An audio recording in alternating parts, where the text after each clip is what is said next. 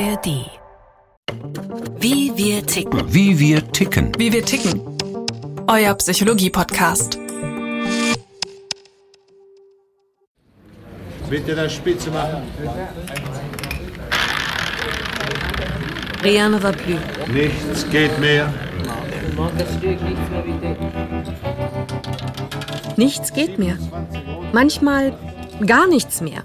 Alles verzockt. Leben verspielt. Einer, der wusste, was das heißt, war Fjodor Dostojewski.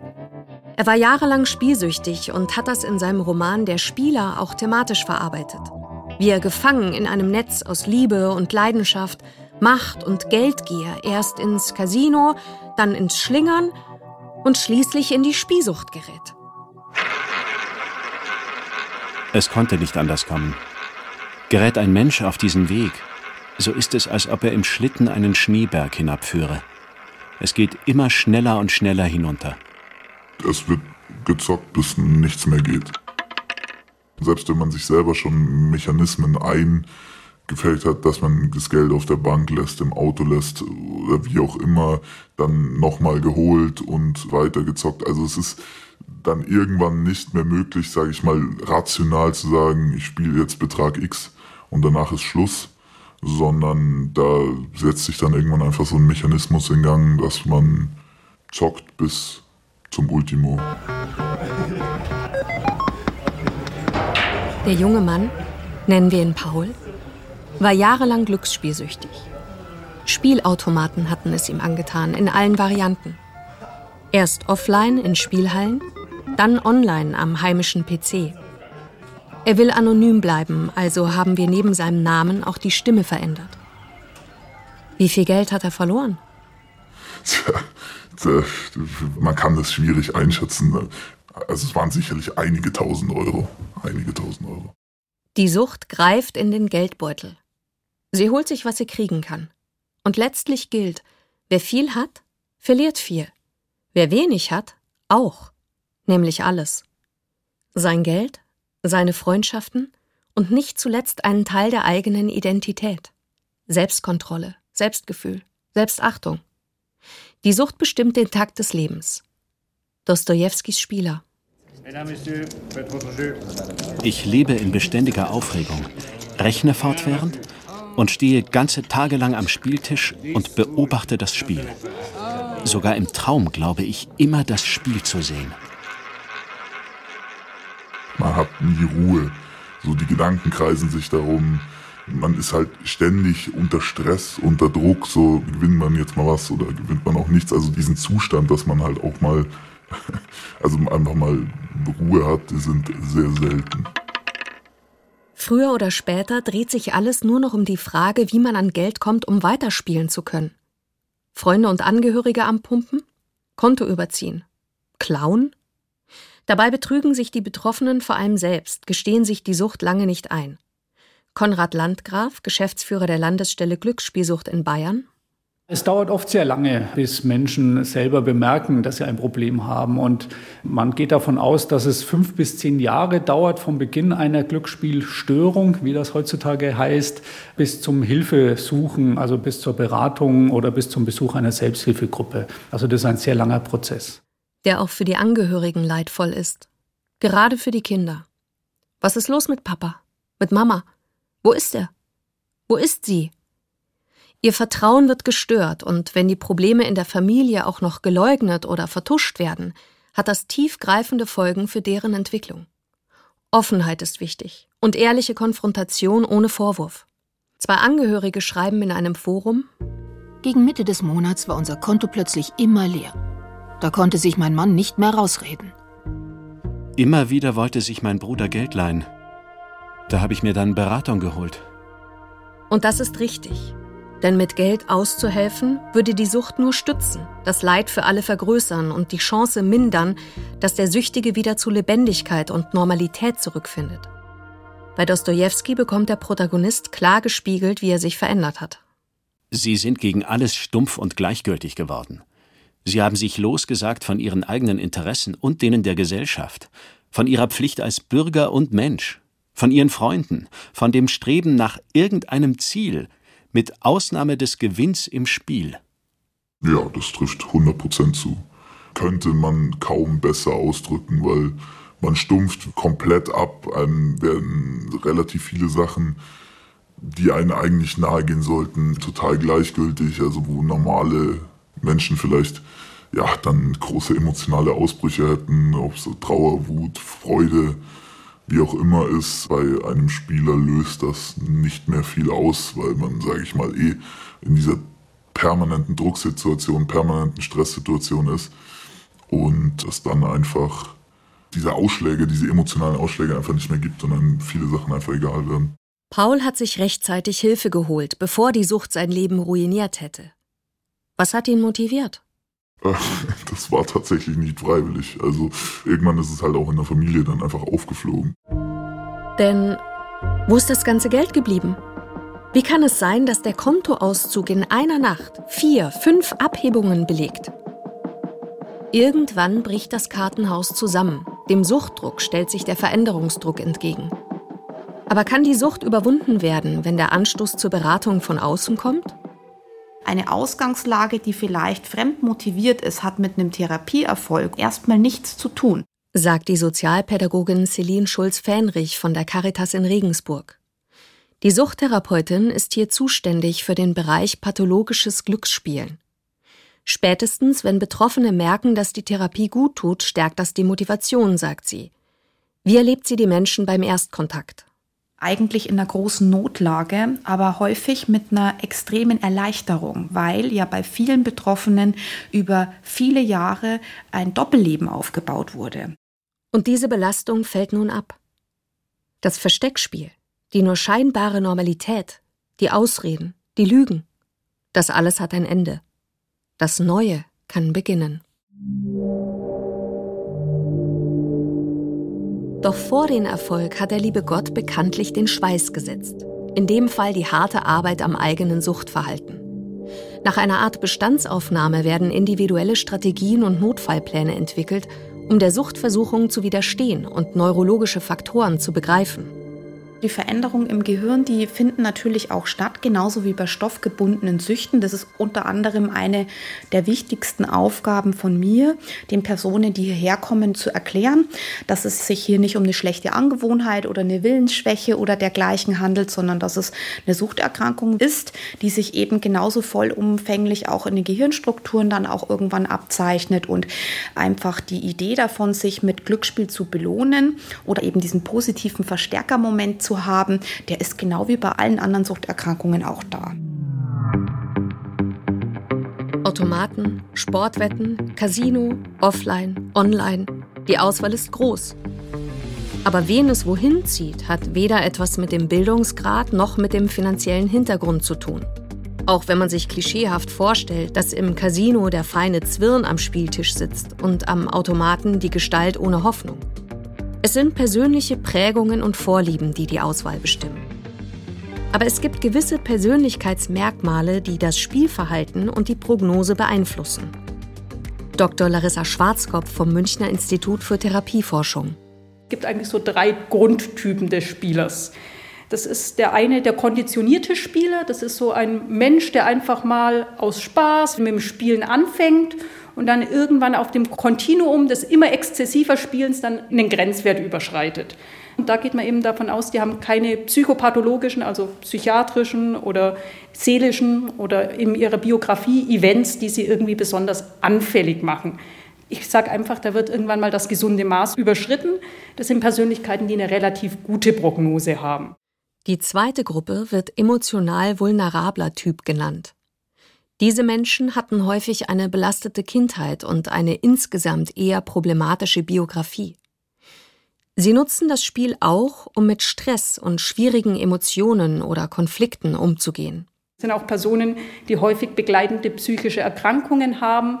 Und da ist eigentlich die psychische Erkrankung im Vordergrund und das Spielen ist eigentlich mehr so ein Symptom einer anderen Erkrankung wie eben Angststörungen oder einer Depression die haben eigentlich eine gute Prognose, wenn man die psychische Grundstörung in den Griff bekommt. Keine gute Prognose haben die Spielsüchtigen der letzten Gruppe.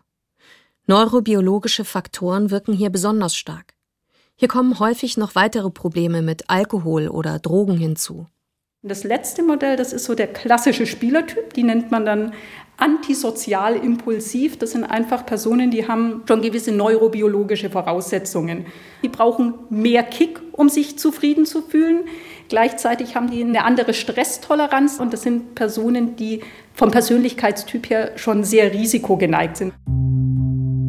Häufig ist das berühmte Anfängerglück der Anfang vom Unglück. Berauscht vom schnellen Gewinn steigt die Hoffnung und mit ihr das Suchtrisiko, während sich die Vernunft mehr und mehr verabschiedet. Das war bei Dostoevsky so.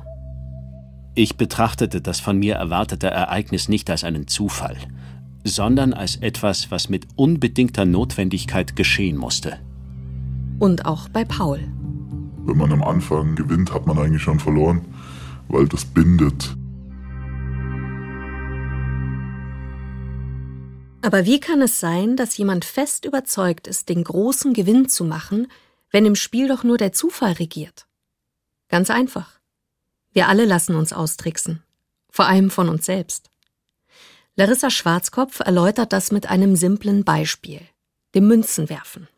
Sie haben immer eine Chance von 50-50, dass der Kopf kommt.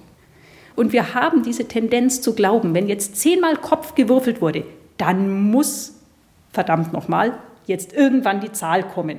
Ich muss nur den Punkt in der Serie erwischen. Und ich glaube, der Punkt am Glücksspiel ist der, dass jeder von uns irgendwann in seiner Rationalität durch die Psychologie ausgehebelt wird. Das Glück des Spiels, das Unglück der Sucht. Auf diesem schmalen Grat stellt sich die Frage, was es eigentlich heißt, zu spielen. Was ist Spiel? Sehen Sie auch die tobenden Kinder oder balgende Hunde vor sich? Oder sich selbst, zum Beispiel am Schachbrett oder beim Monopoly? Das eine voller Logik und Regeln, das andere mit viel Zufall verbunden. Sehen Sie sich auf dem Fußballfeld oder sonst wie in Bewegung? Spielen Sie allein oder in der Gruppe? Und wie fühlen Sie sich beim Spielen? So viele Aspekte, so viele Varianten. Gehört es zu unserem Menschsein? Der Mensch, ein Homo sapiens, weil verstehend, manchmal weise. Der Mensch, ein tätiges Wesen, ein Homo faber, wie Max Frisch titelte, denn wir sind nicht nur geistig, sondern auch gestaltend, werktätig. Und der Mensch spielt.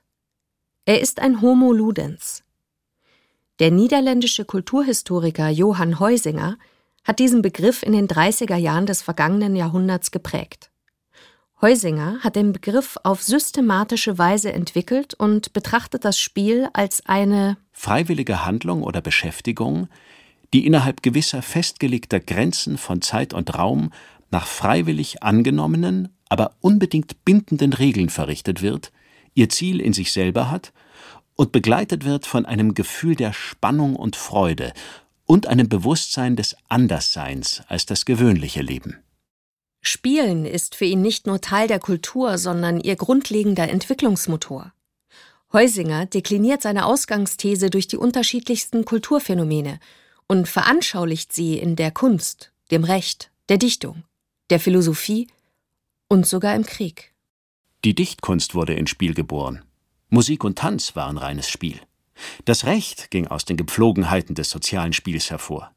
Die Regulierung des Streits mit den Waffen war auf Spielformen aufgebaut. Die Folgerung muss sein, Kultur entspringt nicht aus Spiel, sie entfaltet sich in Spiel und als Spiel. Die psychologische Funktion des Spiels hat Heusinger nicht in den Mittelpunkt gestellt. Er sah darin keine zentrale Bedeutung. Heute weiß man, dass im Spiel soziales Miteinander eingeübt wird – und es wichtig ist, dass je nach Alter mehr oder weniger körperlich gespielt wird. Das Kinder toben und raufen hat zum Beispiel auch großen Einfluss auf die Entwicklung der Motorik und des Gehirns. Spielen ist also ein wichtiger Faktor in der psychischen Entwicklung eines Menschen und für die Kultur. Donald Winnicott, ein englischer Kinderarzt und Psychoanalytiker, entwickelte dazu im vergangenen Jahrhundert grundlegende Theorien und zeigte, dass die früheste Mutter-Kind-Bindung entscheidenden Einfluss hat auf die Fähigkeit des Kindes zu spielen, Kreativität zu entwickeln, sich vertrauensvoll in der Welt zu bewegen. In seinem Schlüsselwerk Vom Spiel zur Kreativität schreibt Winnicott 1973 Wir beobachten, dass Menschen entweder kreativ leben und das Leben für lebenswert halten, oder dass sie es nicht kreativ leben können und an seinem Wert zweifeln. Dieser Unterschied zwischen einzelnen Menschen hängt direkt mit der Qualität und Quantität der Umweltbedingungen zu Beginn oder in den ersten Phasen der individuellen Lebenserfahrung zusammen. Das Kind beginnt sich nach und nach als getrennt von der Mutter wahrzunehmen. Im Spannungsfeld zwischen symbiotischem Erleben und Abgrenzung vollzieht sich allmählich die Individualisierung, so Winnicott. Wenn sie gelingt, kann das Kind angstfrei im eigenen Spiel versinken und als erwachsener Mensch authentisch und kreativ sein. Kommen wir zurück in die Gegenwart und zu den Wirrungen der Glücksspielsucht. Hunderttausende sind allein in Deutschland davon betroffen. Je nach Berechnungsgrundlage kommen die Forschungsinstitute auf bis zu 1,3 Millionen Menschen. Hinzu kommen viele, die sich am Rande der Sucht bewegen. Und betroffen sind alle gesellschaftlichen Schichten und Gruppierungen. Vom Arbeitslosen bis zur Unternehmerin, vom Schüler oder Azubi bis zur Studentin, von der Hausfrau bis zum Manager. Celine Schulz-Fähnrich von der Fachambulanz in Regensburg beobachtet zudem eine klare Tendenz. Als ich hier angefangen habe vor ungefähr zehn Jahren, da waren fast nur Automatenspieler und Spielerinnen da und ganz wenig auch Menschen, die Poker gespielt haben. Und jetzt ist es schon so, dass es fast 50-50 ist, also Automatenspieler und Spielerinnen und Sportwetter. Und das ist schon ziemlich neu, denn ich musste beim Thema Sportwetten früher vielleicht eine Handvoll Fällen im Jahr da irgendwie versuchen, den Menschen Unterstützung zu geben und es hat sich deutlich verändert. Genauso wie, und das ist ja irgendwo auch der Zeit geschuldet, dass das Online-Spiel sehr stark aufgenommen hat. Der Markt ist dort ziemlich explodiert und die Angebote werden ja auch, wie es vielleicht vielen schon aufgefallen ist, ziemlich aggressiv beworben und Werbung wirkt. Ich knack den Jackpot, pack die Eins in Jet, Ich bleib bis morgen wach, Konrad Landgraf, Geschäftsführer der Landesstelle Glücksspielsucht in Bayern, sieht die ausufernde Werbung, zum Beispiel für Sportwetten, als sehr problematisch und würde sich eine deutlich striktere Regulierung wünschen. Gerade junge Menschen seien hier empfänglich. Und die staatliche Begründung, dass es besser sei, das Glücksspiel zu kanalisieren, damit es im legalen Bereich stattfindet, sieht er als Fehler. Denn Werbung erzeugt Nachfrage. Er rechnet nicht damit, dass sich daran bald etwas ändert. Die Problematik dabei ist, äh, dass wir eine relativ starke Glücksspiellobby haben und nicht nur Glücksspiellobby lobbyiert hier, sondern auch die Werbebranche, der Sport, ja, die profitieren alle von diesem System. Und die haben eben zusammen eine sehr starke Position und die fordern eigentlich immer mehr. Sie nennen das attraktiveres Glücksspiel, ich nenne es gefährlicheres Glücksspiel, mit der Begründung, gegen das illegale Glücksspiel zu bestehen. Und ich sehe das sehr kritisch, weil wenn ich das Glücksspiel immer gefährlicher mache, dann ist es irgendwann mal egal, ob ich jetzt legales oder illegales Glücksspiel äh, spiele. Und dann wird die Schutzwirkung irgendwann verloren gehen. Und von daher würde ich mir da eine wesentlich restriktivere Regulierung wünschen. Nach dem letzten Glücksspielstaatsvertrag zu sehen, ist aber eher die andere Richtung momentan die Tendenz. Der Glücksspielstaatsvertrag soll einheitliche Rahmenbedingungen für solche Angebote schaffen, mit dem Ziel, insbesondere Nutzer von Online-Glücksspielen und Minderjährige zu schützen. Im Internet boomt der Markt. Hier lauert große Suchtgefahr. Auch oder gerade für Kinder und Jugendliche. Denn mit raffinierten Tricks werden bei den Online-Spielen die Regulierungen häufig umgangen.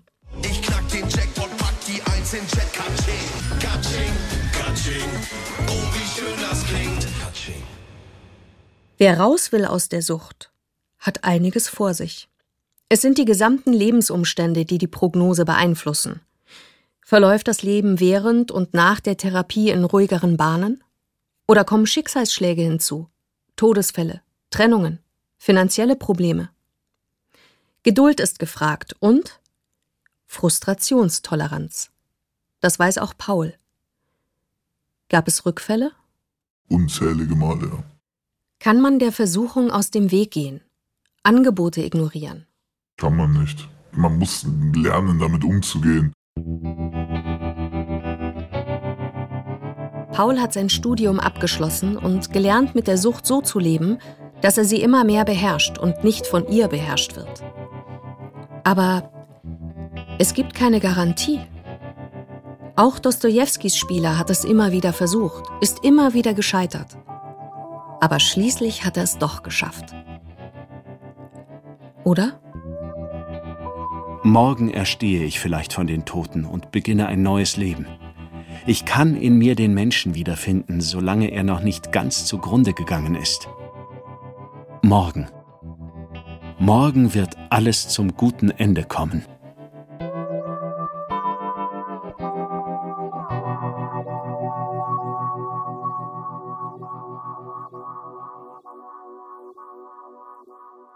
Das war Wie wir ticken für diese Woche. Neue Folgen gibt es jeden Mittwoch in der ARD Audiothek. Bis dahin hier noch ein Podcast-Tipp für euch. Irgendwann rief sie mich an, drei Tage vor meinem 48. Geburtstag und meinte, willst du Co-Gründerin werden? Mutmacherinnen mit Susanne Atwell. In der Lebensmitte allen Mut zusammennehmen und sich neu erfinden.